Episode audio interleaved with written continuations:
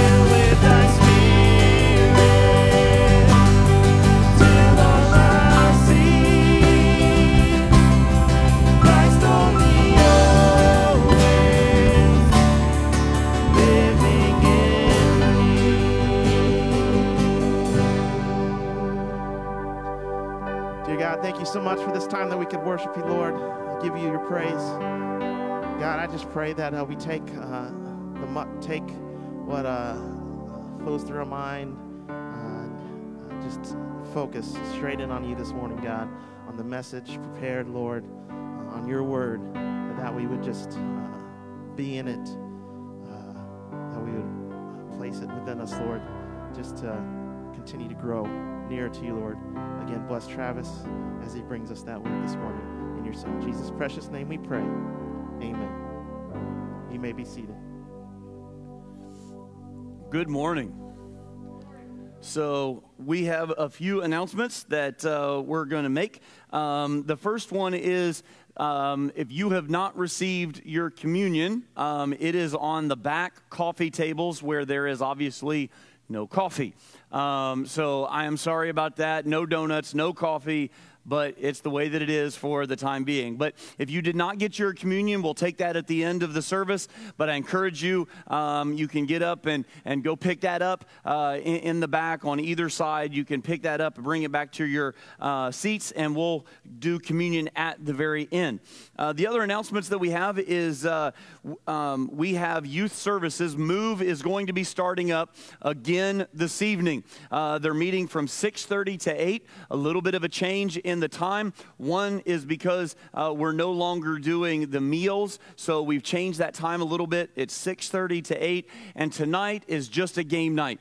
Um, so I encourage all of our youth to come out. Jared has all kinds of activities that he has planned. So uh, youth, uh, if you are in grade six uh, through 12, I encourage you to come out and be a part of that. Also, looking forward to CIY. That's coming up at the end of this month, um, and it's a three day event. It's here at the church. We're not actually traveling to Ohio, but we have a band that's coming in that's going to play uh, for the youth. Uh, we have all of the services that uh, they do for CIY. Um, so it's not just myself or Jared that's speaking to you, it's all of those um, uh, same speakers that you would have if we went away to CIY. Um, Vacation Bible School. Still encourage you to, uh, if you have youth uh, or children that are uh, a part of that, go ahead and get them signed up for Vacation Bible School. Miss Christy and Miss Lisa, they will work you through how that's going to work. It's obviously going to be different, uh, but the whole month of August on Sunday mornings, they will be doing the lessons uh, for that week um, during um, their time on Sunday mornings, and then you will do the craft and all of the other activities during the week um, with your children. And again, they'll bring all of that up. Um, also, we have a Women in Touch Carnival. Uh, it is this Saturday evening um, J- June the 19th at 6.30 um, and, it's going to be at the williams house. It's going to be a carnival. It's in their backyard. It's going to be an awesome night for the ladies. You don't have to bring anything. You just show up. Um, everything's going to be taken care of and it's also going to be the secret sister reveal. So if you have been wondering who your secret sister is you will find out if you come on saturday night. So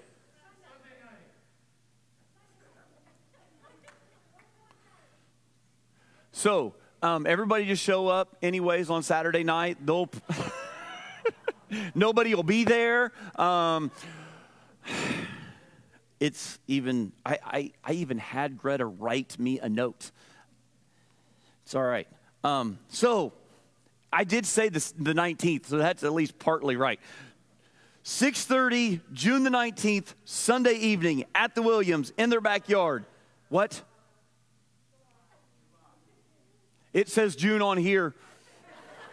I promise it says June on here. And y'all at home, you're missing a good time. That's all I'm going to tell you. All right, so um, go to the Women in Touch page and you can find out all of the information. I'm so sorry. Um, Greta's going to be like, no, you're not making an announcement again for the ladies. Secret Sister Reveal, July 19th, 6:30 Sunday night. There you go. Um, other announcements, they're on Facebook. Um, we're, we're, trying to get them out to you however we possibly can. Um, you know, we're, we're, working through this COVID stuff as, as much uh, as we can. We're online still every single week. I know I have some of you that are asking me about different service times and so forth. And, and right now, we're going to hold to the 915 service. And, and as we move forward, as we get ready to go into the fall and, and more people are working their way back into church services as they feel comfortable coming in, um, the leadership is, is always looking at what do we need to do next? Will we move into two services again? What's, what's that going to look like? So just stay flexible with us, and, and, we'll keep all of that information out to you. Each week, we will send out um, that survey. We'll email out the survey asking um, if you're planning to attend because we want to make sure that we always have enough seats for everyone. So I encourage you, just fill that out, send those uh, back in. If you don't get that email, if you're not on the Facebook page, let me know, and I'll make sure that you are receiving that um, each week. So this morning, we are jumping back into the book of James. We, we took several weeks and, and we've really focused in on prayer for a while, but now we're going to jump back into the book of James, and we're going to finish up over the next several weeks uh, James chapter 4 and, and 5. And this morning, we're going to look at James chapter 4 and, and how we have been called to be humble.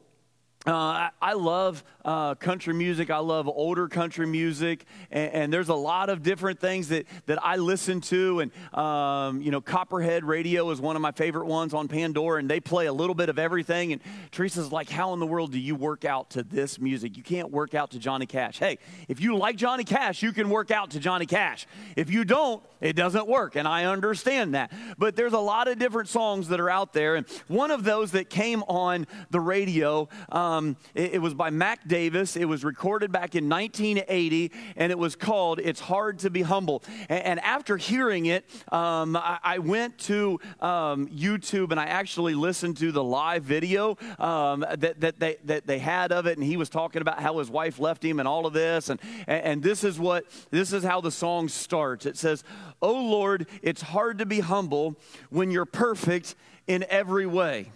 I can't wait to look in the mirror because I get better looking each day. And then later on, he says, Oh Lord, it's hard to be humble, but I'm doing the best that I can.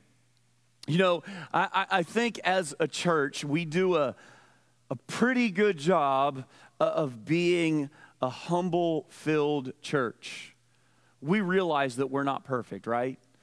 We all know that we have flaws. We all know that we fall short. And, sometimes we stumble over our pride, but I believe as a church as a whole, we really understand this concept. But our passage today, it's a hard hitting passage, and it stands in stark contrast to everything that we see um, in the world today and, and even in many uh, uh, of the churches that we have today.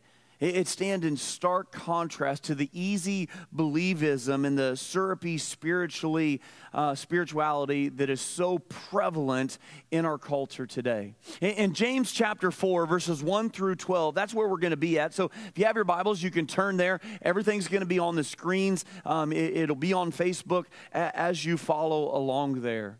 And, and these words, they, they follow the warning against worldly wisdom.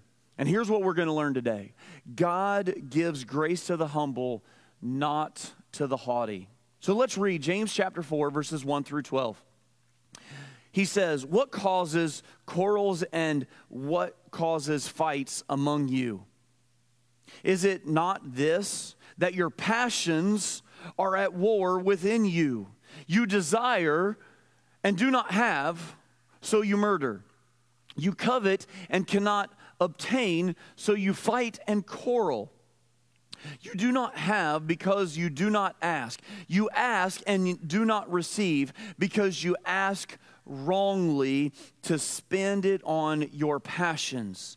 You adulterous people, do you not know that friendship with the world is in, in enmity with God? Therefore, whoever wishes to be a friend of the world makes himself an enemy of God. Or do you suppose it is not, it is, man, it is to no purpose that the scripture says he yearns jealously over the spirit that he has made to dwell in us. But he gives more grace. Therefore, it says, God opposes the proud, but gives grace to the humble. Submit yourselves, therefore, to God. Resist the devil, and he will flee from you. Draw near to God, and he will draw near to you. Cleanse your hands, you sinners, and purify your hearts, you double minded. Be wretched and mourn and weep. Let your laughter be turned to mourning and your joy to gloom. Humble yourselves before the Lord, and he will exalt you. Do not speak evil against one another, brothers. The one who speaks against a brother or judges his brother speaks evil against the law and judges the law. But if you judge the law, you are not a doer of the law, but a judge. There is only one lawgiver and judge, he who is able to save and destroy. But who are you to judge your neighbor? Wow. like, talk about hard hitting. I mean, James just really kind of he gives it to that church that he is writing to there in Jerusalem and to us today as well. I believe that there are three main truths in this passage. The, the first one that we see the problem among us, the problems among us are rooted within us. Instead of blaming outside factors or people when we encounter problems, we must identify the forces at work on the inside. You know, it's easy for us to always constantly blaming others, right? Well, the devil made me do it. Well, God, it's your fault. We, we go back to Genesis chapter 3, and that's what we get in Genesis chapter 3. We, read, well, well, Satan, the devil, the serpent, that made me do it. Well, God, it's your fault. You're the one that gave me the woman, anyways. And, we constantly just want to pass the buck all the way around. But what we need to do is look on the inside, and we go back to verse 1, and that's exactly what we see. What causes quarrels and what causes fights amongst you, among you? Is it not this that your passions are at war within you? Specifically, here, when we are in conflict with one another, when we're in conflict with our brothers and sisters in Christ, we must examine our own lives. We need to admit that there is wrong inside of us, that there is a war going on. One commentator points out that the war within us is a constant warring campaign. It is not something that we're just going to be at war with for a little while and then it's just going to pass. It is something that we will be at war with our entire lives as a Christian. And we need to be ready to go into battle. Specifically, it's our passions and the pursuit of pleasure that puts us at odds with one another. The word passions is the same word used by Jesus. If you go back to Luke chapter 8, verse 14, in the parable of the soils, when describing the seed that fell on the thorns, we read there, they are choked by the cares and riches and pleasures of life, and their fruit does not mature. The cares and riches and pleasures of life. You see, we become at odd odds with one another because we have certain passions that we long for. We have things that we go to battle for because it's something that I love. It's I'm passionate about this, so I'm going to fight about this. Instead of wondering and worrying about our fellow brothers and sisters in Christ, we need to come together. Otherwise, we will be at war with one another. You see, we must admit our main problems are rooted within inside of us. Inside of me is the problem. A newspaper once sent an inquiry to several famous authors asking this question What's wrong with the world today? One author quickly replied, I am. Yours truly, G.K. Chesterton. I am. That's what we need to be willing to admit. I can be the problem. James drills down on this. If we look at verses 2 through 4, it helps us to identify four battles that are going on inside of us. The first one is that we have unfulfilled desires. Look at verse 2. You desire and do not have, so you murder. The word desire is lust, longing when our longings are unfulfilled, we're prone to take others out. When David's desire for Bathsheba grew so much, not only did he take her, what else did he do? He had to cover up his own sin. So he killed Bathsheba's husband. He killed Uriah to cover up because he wanted something so bad and it was left unfulfilled. So he did whatever it took and then he had to cover up everything that happened. To covet means to boil with envy. Have you ever just had that? Where you just boil with envy? You pull up next to somebody at the red light and you see them sitting in that car and you just want that car. You're like, oh, if I could just have that. You drive through a neighborhood and you go, if I could just have that. One, one, one of the things that I really, and I'll admit to you, I struggle with, I want a truck, and I, yes, I have a truck, but I want a truck. And I went out and bought a new truck, but it's not a truck because it doesn't have the engine that I want in it and I allowed my wife, and she says, You better be happy with this. Oh, yeah, I'm, I'm happy. Then I pull up next to another truck, and he's barking at the light because he has the engine that I want in my truck. I'm like, oh, if I could just have that. Man, that's a problem that's inside of me. And I have to be so careful with that because it is a battle that's inside of me. And I must make sure that I don't have those unfulfilled desires that lead me to do these very things. Now, am I actually going to go out and murder somebody over their truck? Eh, no, I'm not. No, no, I'm, I'm not going to do that. But we have to be careful because it can lead down a path that we don't want to be in. So we have those unfulfilled desires. Then we have the unasked prayers. According to the last part of verse 2, sometimes we don't have what we really need simply because we didn't ask. We didn't go to God. This is what James says you do not have because you do not ask. You see, the real reason behind prayerlessness is often because we have proud reliance issues. Well, I want it, so I'm going to get it on my own. I'm not going to ask God. Now, these are, listen, well, but I ask God to give me, you know, the winning lottery numbers every week and He doesn't fulfill those needs. Those are wants, not needs. But there are certain needs that we all have, and our needs are different in this room. Our needs are different. But we don't have because we just don't go to Him and simply ask for it. Sometimes it's because we're proud and we think we can do it on our own. Sometimes, it, and, and there's so many different reasons why I feel guilty for asking, why I don't want to think that I'm asking for too much. If it is a need in your life, here we read, James says, ask. Go to God in prayer and ask. Don't have that proud self reliance. The third thing is underlying motives. According to verse 3, another reason we're discontent might simply because we're praying with the wrong motives.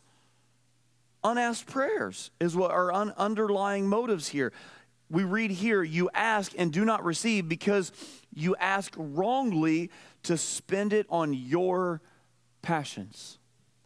It's not what God is desiring for your life, but it's what you really want. And you and God aren't on the same page. The word spend has the idea of squandering and wasting. We, we go back to the prodigal son. He says, Hey, dad, I wish you were dead Give me my part of the inheritance. And he goes away and he just squanders it all. He just spends it frivol- frivolously, he just wastes it away. The word passion is the same word that is used for hedonism. We have to be careful with this. This is what we read. We go back to the Old Testament and we read in Psalm 66, verse 18 If I had cherished iniquity in my heart, the Lord would have not listened. We need to be careful that we are not praying selfishly. Selfishly, it shows in my life. What are my purposes? What are my goals? Am I aligning my will with God's will? That's what I have to always ask myself. And that brings us to the fourth point uncovered affections. Uncovered affections.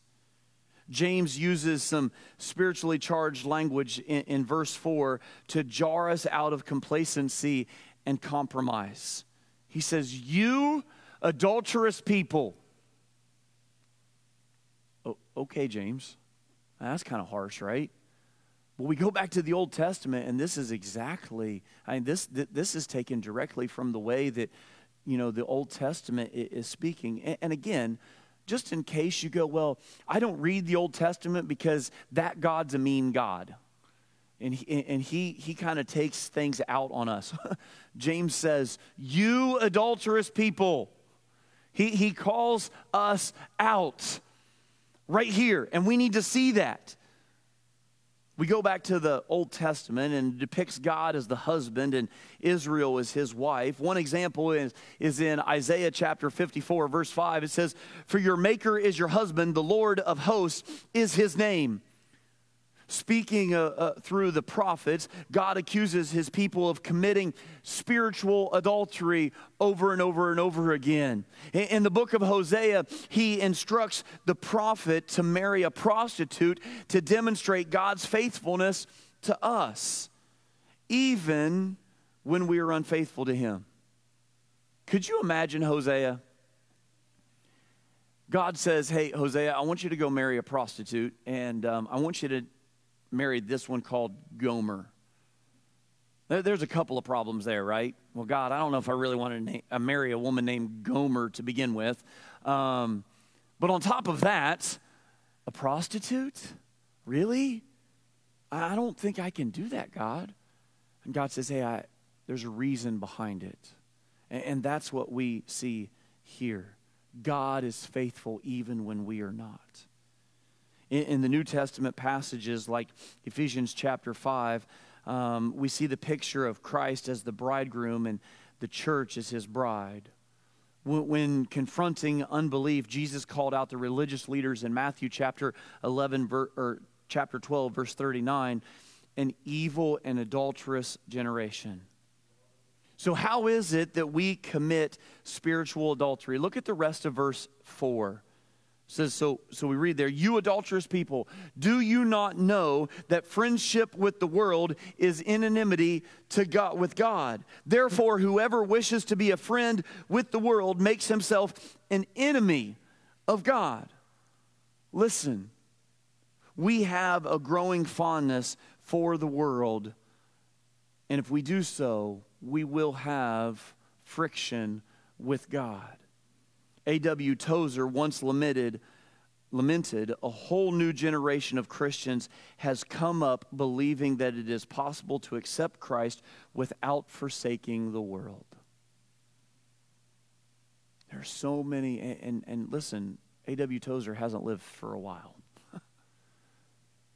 and it's so true even today we think that we can just keep living our best life now and we can keep doing whatever we were doing before without changing.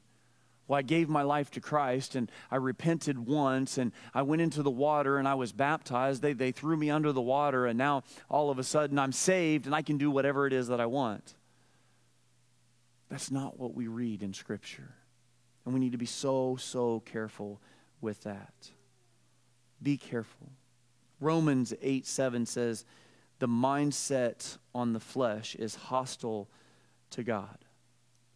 Some of us have become very cozy with the world. And because of that, we have compromised our convictions, and thus we are in conflict with God. And we have to be so careful that we don't allow that to happen. We keep reading um, as, we, as we go through this. And James just makes it so clear that we have to be careful. Again, it's all about what's on the inside of us. That's what we have to remember. So let's pause at this point and allow the Spirit to do His work.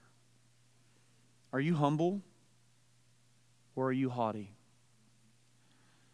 Do you have unfulfilled desires in your life right now? How many of your prayers have gone unasked? Not unanswered, but how many of your prayers have just went unasked? Are there underlying motives or are there uncovered affections going on in your life right now? Are, are you seeking to find satisfaction apart from Christ? Do you find yourself turning to the pleasures of this world instead of allowing God to satisfy you? You see, the problems among us are rooted within us, but secondly, the promises to us come from above. And we need to hold on to that because, man, I mean, James really kind of knocks us for a loop here at the very beginning. But now we come and we understand that the promises, they come from above. Unless we admit our problems, we won't be able to be in a place where we can receive these promises. You see, God yearns for your holiness. Look at verse 5. Or do you suppose, or do you suppose it is to no purpose that the scripture says he yearns jealously over the spirit that he that he has made to dwell in us. While it is not a specific reference in the Old Testament, I, believe that James has Exodus chapter 20, verse 5 in view. For I, the Lord, your God, what? Am a jealous God. For I, the Lord, am a jealous God. Now, now, we don't like to think of God that way, or maybe we don't picture God that way as being jealous, but that's exactly who He is. He wants our undivided attention. Last Thursday, we brought home a new puppy. And we brought home this little seven and a half week old ball of fur. And he has just won our hearts. But we also have a five and a half year old who is my baby, a dog. But she is mine. And she doesn't like it when I give any attention to that little puppy. That little ball of fur comes running around, and Bailey jumps on my lap, and she wants my attention. She wants my undivided attention. And the moment that I start paying attention to that puppy, I get a paw. She's not mean about it, but she comes over and she takes that paw and she puts it on my arm, like, no, no, no, no, me. She looks at me and she brings the ball to me and says, You can play with that puppy, but you better not forget about me. Or then here comes the frisbee. And, you know, whatever it is, she wants my undivided attention. Now, that's a puppy, that's a dog.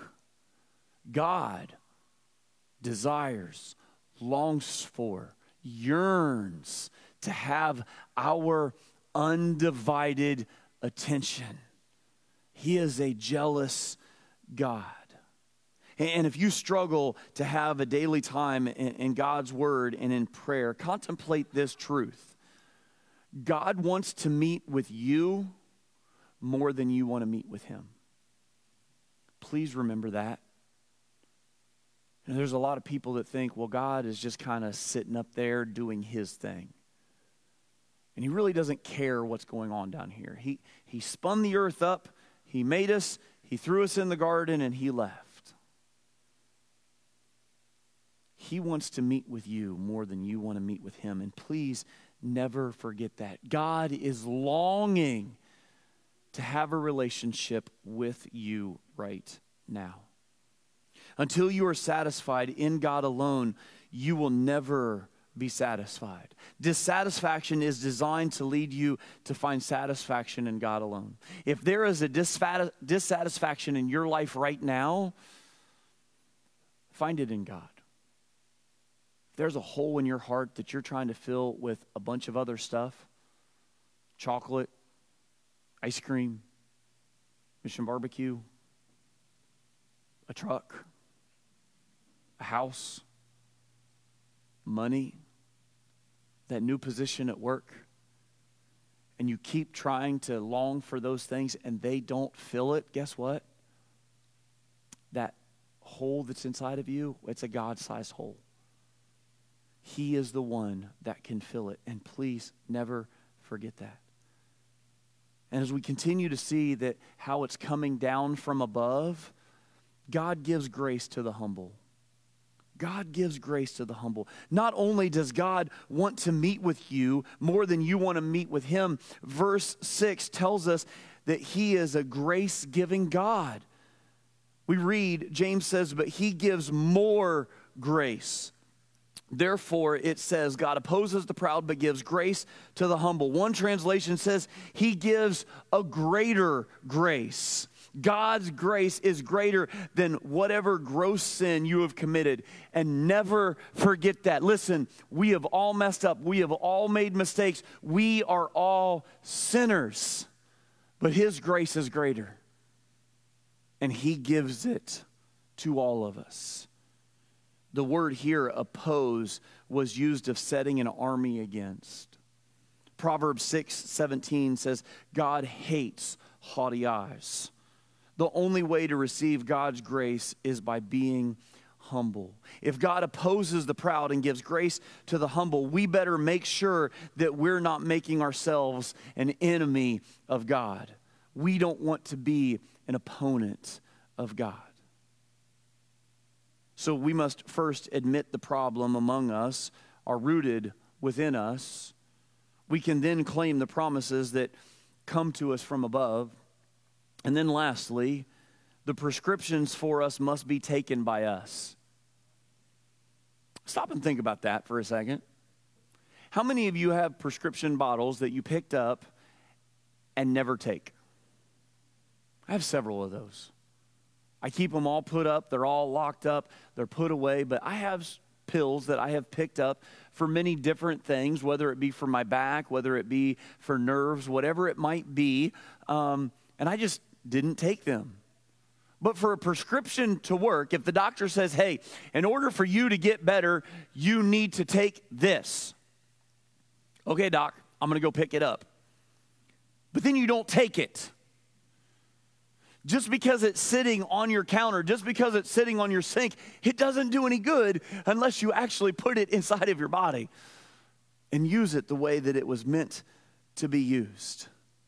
God calls us to intentionally engage in, in 10 actions. I know you guys thought, oh, he said last point. Oh, there's 10 of them, and it's James' fault, not mine. Okay? Just, but we can't sit passively and wait for things to get better or conflict to suddenly just resolve itself. It never works that way. We need to be active about it. We need to take those prescriptions. And James starts off here by saying that we need to submit to God. The first prescription is found at the beginning of verse 7 Submit yourselves, therefore, to God. This is a military term to be subjugate by placing under. We're called to put ourselves under the rank of God. We need to be subject to our Heavenly Father. Submit to God. Secondly, resist the devil. Next, we're to resist the devil and he will flee from you. That's what James says. To resist is also a military term and it has the idea of standing against. So we have an army that's been set up in place, and now that army has to hold its ground. And that's what we've been called to do resist, to hold firm, hold the line. Don't break, don't let anything happen. Paul says something similar in Ephesians chapter 6 verse 11. He says, "Put on the whole armor of God, that you may be able to stand against the schemes of the devil." We're called to flee from temptation, but we're called to fight the devil. That's what we've been called to do. Draw near to God. That's the next point. Draw near to God. This also comes from verse 8, and it comes with a promise draw near to God, and what? He will draw near to you. Draw near to God, and He will draw near to you. Psalm 37, verse 28 says, But for me, it is good to be near God. We should all say that, especially in this time, right now. With everything that's happening in the world today, we better make sure that we're right with God we don't know what time we're living. And I've had, listen, I've had many people say, Travis, is this the end? Travis, has, has, has the end of time started? Are we in the last days? Do you know what my answer is? Yes. Do you know the response? Are you serious? Like they, uh, oh my goodness, oh no. We've been in the last days since Jesus went to heaven. So hold, hold on, but you better be ready. Draw near to God. And then again, it comes with a promise draw near to God, and He will draw near to you. And then James goes on to say, Cleanse your hands. When we submit, resist, and draw near, we become acutely aware of our sinfulness. And we've been called to cleanse our hands. Cleanse your hands, you sinners. Is there some activity or behavior or habit that you need to stop right now? We sin. We fall short. And we need to make sure that we're willing to admit it. And then cleanse your hands. You know, I carry this thing around. Um, it's, it was given to me. Um, so if I smell pretty, this is it.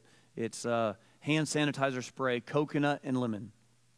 But I carry it around. Do you know why? I wash my hands all the time. I cleanse my hands.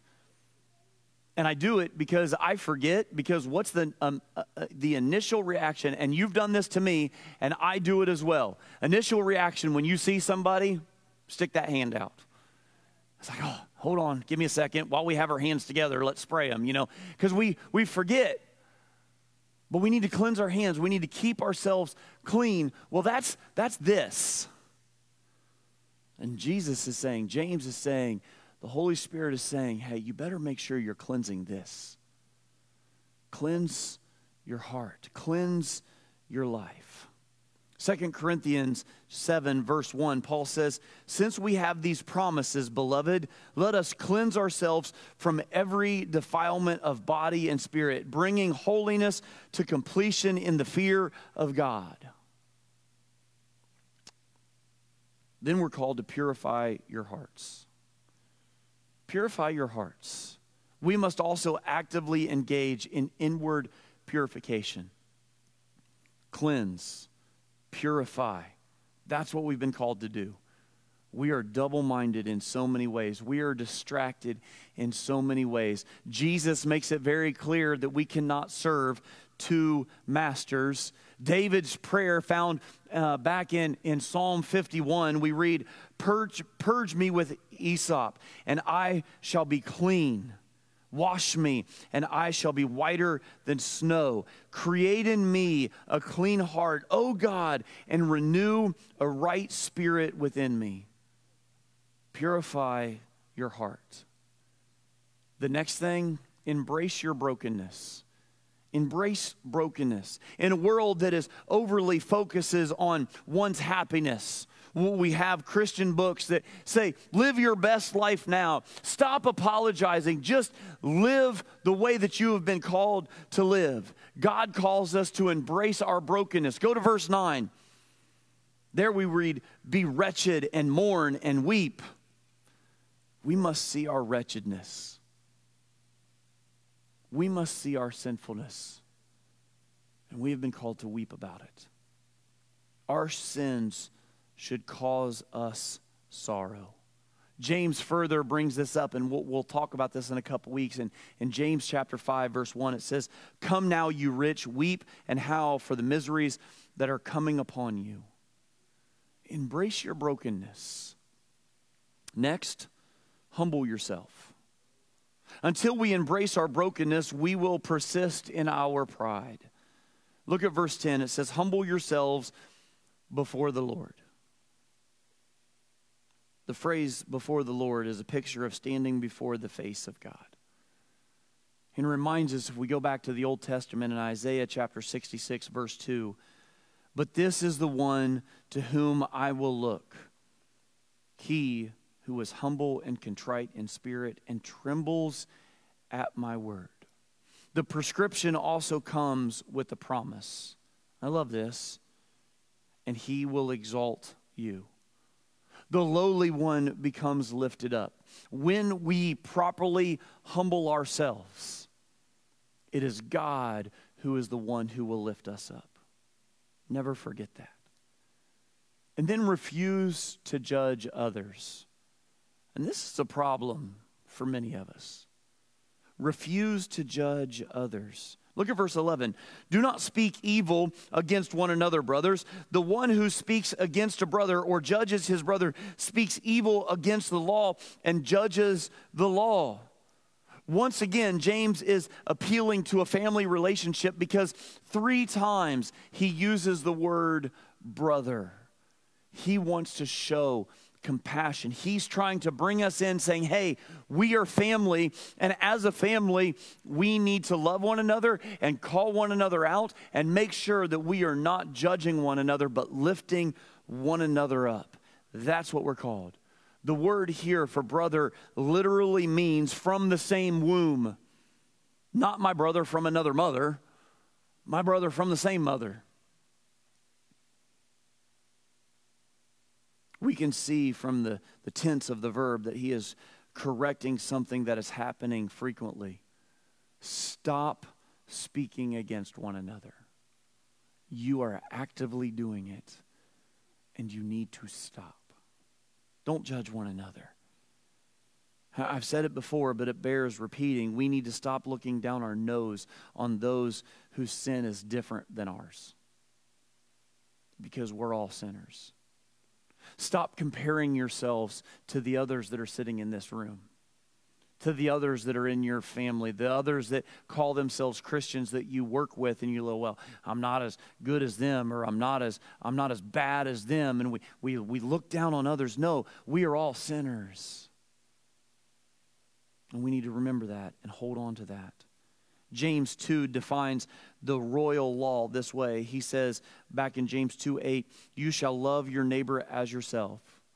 And this is a quote from Leviticus chapter 19, verses 18, but I want you to listen to it in context. We're going to go to verse 17 first. You shall not hate your brother in your heart, but you shall reason frankly with your neighbor, lest you incur sin because of him. You shall not take vengeance or bear a grudge against the sons of your own people, but you shall love your neighbor as yourself. I am the Lord. Don't judge. Allow God to be that judge. Refuse to judge others. And then let God be the judge. Let God be your judge. When we stand in judgment of others, we're standing in the place of the ultimate judge. Look at verse 11, the end of 11 and verse 12. It says, But if you judge the law, you are not a doer of the law, but a judge. There is only one lawgiver and judge. It's like the guy that's driving down the road and he gets to the office and he goes to his coworker and he says, You know, I was driving to work today and I, I, noticed a woman. She was driving 65 miles an hour with her face right up next to the rear view mirror, putting on her eyeliner. I was so shocked at what I saw. I, I just couldn't believe it. She scared me so much that she caused me to drop my electric razor, which knocked my cell phone out of my other hand that was holding a cigarette inside of my mouth. Mouth. I knocked the steering wheel and just about drove off the road. All because of this crazy woman driver. Don't we all do that in our lives? We want to blame someone else. Don't do so. Admit that you are the problem. See that our blessings come down from above. Realize that you have a prescription and you've just been called to take it. Here's a paraphrase of what Paul says in 2 Corinthians 5:10. Eventually, we're all going to end up kneeling side by side in the place of judgment facing God your critical and condescending ways aren't going to improve your position one bit. Listen, every knee will bow, every tongue will confess. Are we allowing God to do his part in our lives? If God is going to judge others, why do we need to help him out? It was F.B. Meyer who said, It is a terrible thing for a sinner to fall into the hands of his fellow sinners. And oh, isn't that the truth? It reminds me of what David chose to say uh, when God gave him an option for his punishment in, in 2 Samuel chapter 24, verse 14. I am in great distress. Let us fall into the hand of the Lord for his mercy is great. But let me not fall into the hand of man. David didn't want to fall into the hand of his fellow brothers and sisters. We don't want to fall into the hands of our fellow brothers and sisters. We want to fall before the throne of God. Allow Him to be our judge. And that's our last point receive the one who was judged for your sins. Notice how verse 12 ends. There is only one lawgiver and judge, and he is able to save and destroy. we're all guilty, we're all sinners. Let us fall into the hands of Jesus because he paid the ultimate price for our sins. Aren't you glad that Jesus came to live, to show compassion, and to die upon the cross? He chose to die for me. And that's why we celebrate communion every single week to remember what He did, that He died as my substitute. He died for me. Can never forget that. You have a choice today. You can allow Jesus to satisfy with his death, burial, and resurrection, or you can fall into the hand of your fellow man. And none of us want that. God is gracious, God is home, God is, is loving, but He is just. And so today, as we partake of, of the bread and the juice, and if you've never used these before, you just peel back the top layer, and there's your little piece of bread. And then underneath of it is, is the juice, and you peel that, and you can take that. And, and in just a second, I'm, I'm going to pray for us, and then we can take communion as you're ready. I want you to remember this past week and everything that has happened in your life. And I want you just to allow God, Holy Spirit, to work in your life. Be thankful that He died for you. The bread, it represents His body that was broken. The juice, it represents His blood that was spilled out upon Calvary. Let's pray. Almighty Father, we thank you for today and we thank you for the gift of your Son. We thank you that as we gather that we can remember everything that you have done for us. And Father, as we have as we have given our lives over to you, we come to you just asking again that you will watch over us Father, we, we try to remember every sin that we commit, but I know that we don't always remember. And as we partake of this bread and this juice, that we will just say, Lord, thank you. Thank you for the gift of your Son. We remember that we are sinners and that we fall short. But we have been set free because of what he did, his work upon the cross, nothing that we do. We pray all of this in your Son's most holy and precious name. Amen.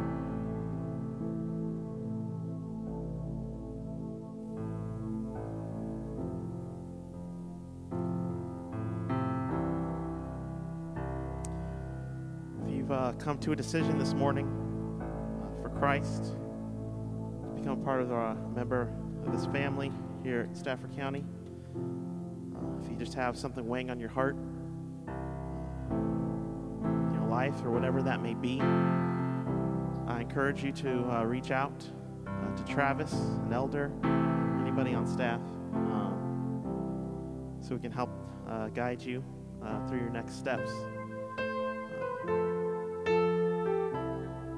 As always, let's uh, rise as we continue in our worship this morning.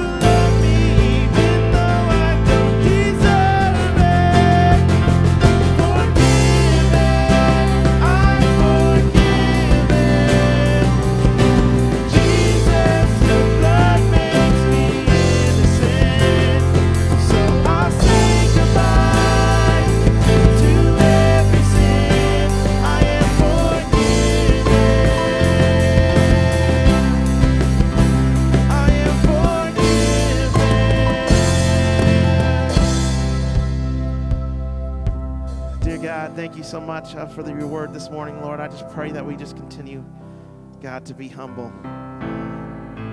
God, in our lives, to see uh, what we do and how we contribute to the goings on. And Lord, I just pray that we take what we've learned here this morning, God, and we just uh, imprint it in us and just continue to t- not uh, hold that in, but to share it throughout this fallen world, God. I just pray for your continued healing, uh, Lord, on this earth um, as we depart uh, this morning. In your Son, Jesus' precious name, we pray. Amen. Go and be blessed.